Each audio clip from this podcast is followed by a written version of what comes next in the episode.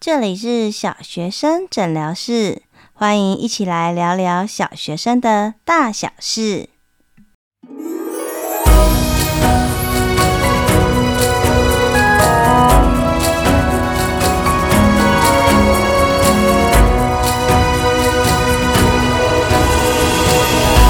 Hello，我是怡晨，欢迎来到小学生诊疗室。今天呢、想要来跟大家聊聊第二本书。我的第二本书是《小学生年度学习行事历》。那说到这一本书，其实我在书写过程中自己蛮享受的。这是一本怎么样的书呢？其实是给家长或者是给老师。那它虽然看起来有一点厚，可是事实上我自己觉得蛮好读的，因为它是按照时间序来写。也就是说呢，诶，最近孩子的学校生活到哪个地方，我们来看那个地方就好。那全书呢，分成三个部分。第一个部分是一学年的行事历，比如说开学怎么收心啊，接下来诶，开学之后怎么样调整啊？哦，要段考之前怎么样带孩子做笔记啊？怎么样拟定计划啊？怎么样反思？然后学期末该做些什么？寒暑假还有返校日。那第二个部分就是学校常常会有的活动，在这些活动当中，我们又要怎么样带着孩子看到这些活动背后的意义，然后让孩子可以提升。所以有包括像家长日、校外教学，还有运动会、宣导的活动，还有怎么样利用校内外比赛来提升孩子的恒毅力。如果是五六年级的孩子，可能还有毕业活动哦，或者是我们跟孩子发生冲突的时候该怎么办？那第三个部分是比较偏向比较长远的，哦，有运动跟恒毅力、阅读写作力、自学跟行动学习力、品格跟成长性思维。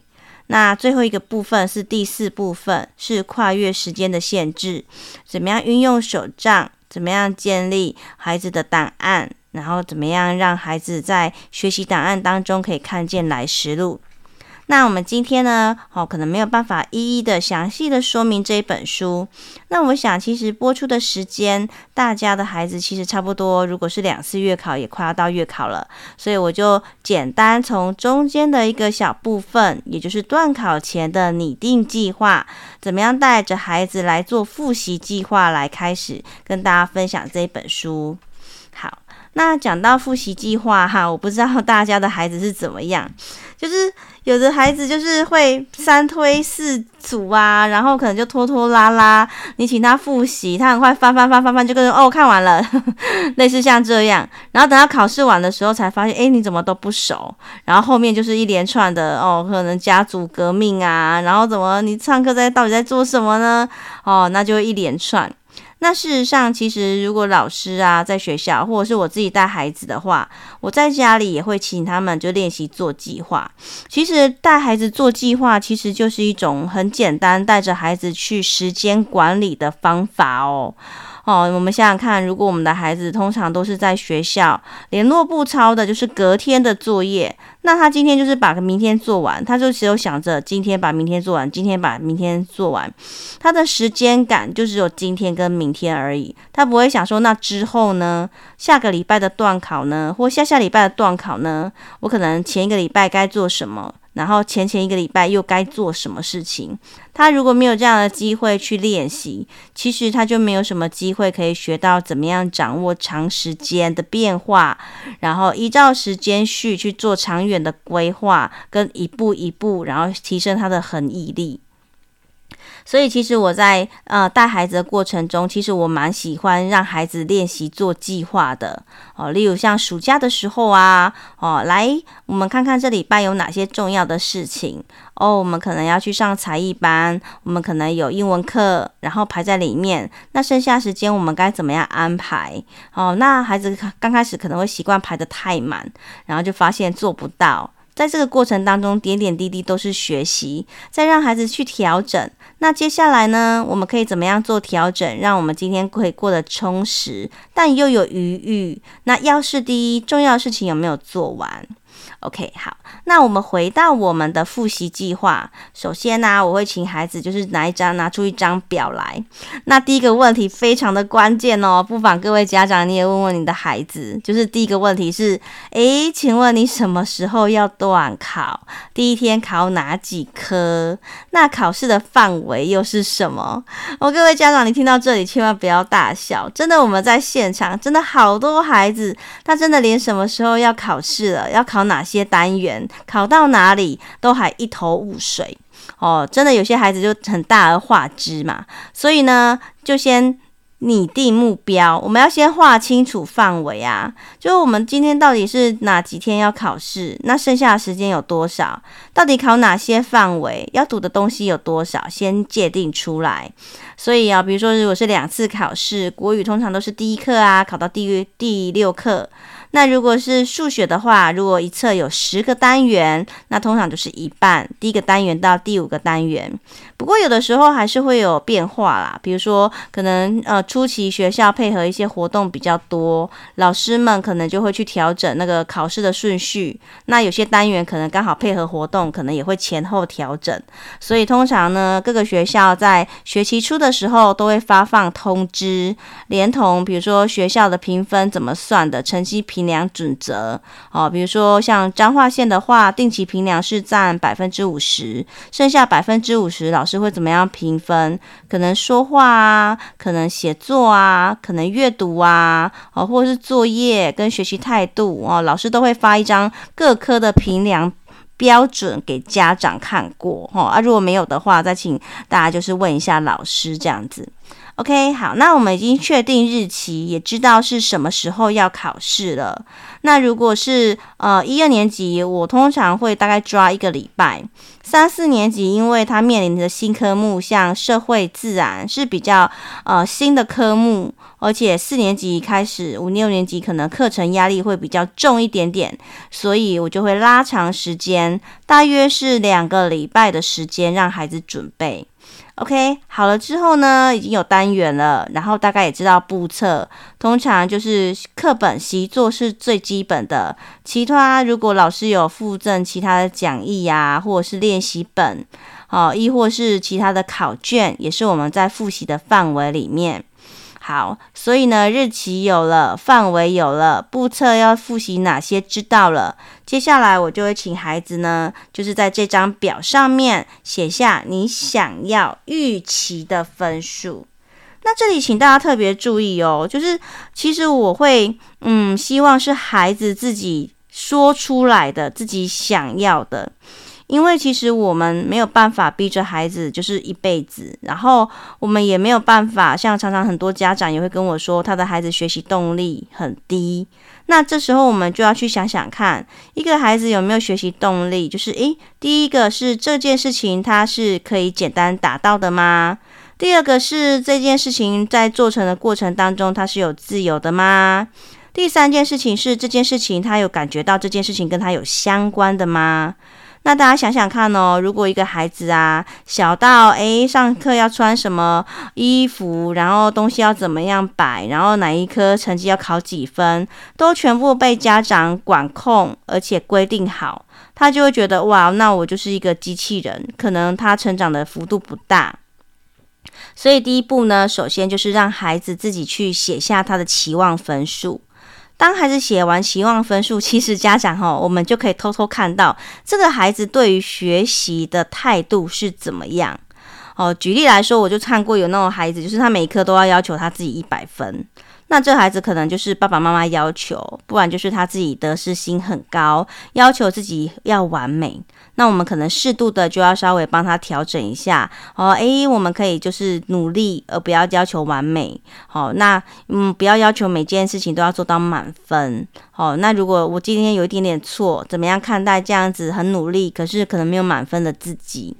那也会有一些孩子啊，他就是每科都给你写超低分，然后他就还会很开心跟你说：“老师，那我这样子就很容易得到了。”对，没错，还是会有这样的孩子。那这样孩子，我其实会觉得，诶，他就是个性会大啦啦的，大而化之这样，其实也没有什么不好，就是他会比较容易呃面对一些挫折，他会比较有弹性。但老师就会加加一句说：“但老师相信你的成绩可能不止这样，所以呢，请你用上次哦你考。”考试的成绩哦，前后可以加减十分左右，你再定一个比较合理的成绩，不然你定三十分、十分，你明明就有七十分的水准，这样子实在是，我觉得这样定这个期望分数好像就没有什么太大意义。那当然了，如果这孩子他的呃本来的能力是三十分，如果他可以等到打就是定成四十分，那我也是会大力夸奖他，就嗯，老师觉得你很有向上期向上成长的那个进步空间。好，那我老师觉得你对自己的期望有想要进步，老师很肯定。好，那我们就是也是一次进步一点，也不要想说一步想登天。好，因为这样子的话，其实压力会很大。我们慢慢哦稳健的往前进步就可以了。好。那这个自我复习表呢，我就会放在我的粉丝团，就是小学生诊疗室的粉丝团，提供大家可以去下载。好，那所以刚刚哈，我们已经确定好日期，然后也知道范围，也知道要复习哪些步骤，孩子也各科都定好期望分数之后，好，然后呢，我们就会请他用铅笔。好，那。那孩子，我们接下来有大概两个礼拜的时间，我们怎么样把国语一到六课放到这些的方格里？那其实我这样长期就是带着孩子这样子的过程当中，其实最重要是希望孩子可以从自己出发去思考时间跟复习的意义。那刚开始孩子总是会兴致勃勃，哇，意气意气风发，就哇，老师我一定要一天读很多很多科。或是呢，刚开始想要一次就把全部的科目都读完，所以呢，他可能 今天礼拜二，然后就有国语、数学、社会、自然、英文，然后每个都很多。那其实我们就可以预见他后面的挫折，因为他会发现他今天没有办法读完，所以呢，他就会把今天的科目再把它往后移。那隔天又发现哇，除了今天本来预定表定的那些进度以外，还要负责昨天的，那就更压力山大了啊！所以就这样子，一天拖过一天，一天拖过一天，到最后，他其实就可能会选择放弃。所以，其实，在《原子习惯》这本书里面有讲到，其实刚开始呢，我们要建立一个微小的习惯的时候，最好是可以稍微简单一点，就是我们的任务不要用的太复杂。那对于孩子也是一样，我就会先让孩子想一想啊，诶，你平常写完功课之后，剩下时间其实真的所剩无几，对不对？所以，其实对于呃，真的课业来讲，最重要的时间就是在学校，你上课的时候认真听懂，认真吸收，都把它理解完，等到下一次要来复习的时候，就会事半功倍。那如果是你之前没有听，那我们现在要开始复习，写完功课，顶多大概只有半个小时到一个小时的时间，因为你这样一天的学习量其实也够多了。所以事实上，你每天大概可能只有能能够容纳的大概只有两个科目。哦，那如果说有比较多其他科目怎么办？那我们就可能要放到礼拜三读半天的时间，或者是六日比较有空闲的时间，再把那些进度放进去。那如果有些科目比较不熟，我们可能就要排个两轮哦，可能国语一到六课全部看过一次，然后考试前再一到六课再看过一次。如果对于这个科目很有把握，那我们可能就是看一次就好。好，所以先初步这样子定定起来的计划，用铅笔哦，因为有时候可能今天临时啊，嗯，可能临时要陪家人去采买呀、看医生呐、啊，哎，回来就耽搁了不少时间，所以今天没有办法读完，哎，没有关系，因为是用铅笔，我们就把今天的进度呢往后移，然后之后再补上来就可以了。那在这张表的后面，科目的最后，我还会请小朋友写上就是今天的感想。好，你今天如果读完哇，大笔一挥就很开心的就可以把它划掉，非常有成就感。我今天读了国语第一课哦，或者是社会一之一、一之二。好，就把它大笔一挥，然后写上今天的感想。哇，今天脚踏实地复习，很有成就感呢。类似像这样，那老师就会每天给他回馈，或者是爸爸妈妈就觉得，嗯，你今天真的做得很好。就老话一句，我们希望培养有恒毅力的孩子。其实最重要是大人要有恒毅力，以身作则，然后陪伴着他一步一步把每一步走稳。那在这张表下面呢，其实特别要提醒的是，呃，在月考前、段考前，各科老师也会安排小考的进度，所以呢，最好是在这个复习的过程中，可以依照科任老师的进度排定小考范围或复习范围更好哦。比如说礼拜五老师社会老师可能要考一之一、一至二。诶，那我本来社会是排在下礼拜，我可能就要往前提，可能在礼拜四的时候就可以先复习一至一、一至二，然后让呃客人老师的复习进度跟自己的复习进度可以相加相乘，然后可以顺便用呃客人老师的试卷来测试看看。自己的复习的范围有没有疏漏的地方？有没有没有看到的啊？或者是有没有漏掉的啊？明明有复习了，怎么还有考呃不会的地方，或者是错误的地方？赶紧再补充。那这样子一方面又可以跟着学校进度，另外一方面又可以就是呃把。学校复习的进度纳入自己的复习进度里面。每次当孩子在把那个进度打叉叉的时候，就会觉得哇，非常的有成就感。那这样子定定完之后呢，就是保持弹性，然后每天实践。每天呢就关心一下孩子，诶，今天复习的进度 OK 了吗？诶，怎么还没有呢？是不是有什么困难啊？需不需要啊、爸爸来帮你呢？或者是你在学习这边是不是有什么呃什么有有什么困难度啊？那其实，在我们看小朋友的小考考卷的时候，其实也可以大概知道孩子的学习的状况哦。因为有些孩子可能是诶之前。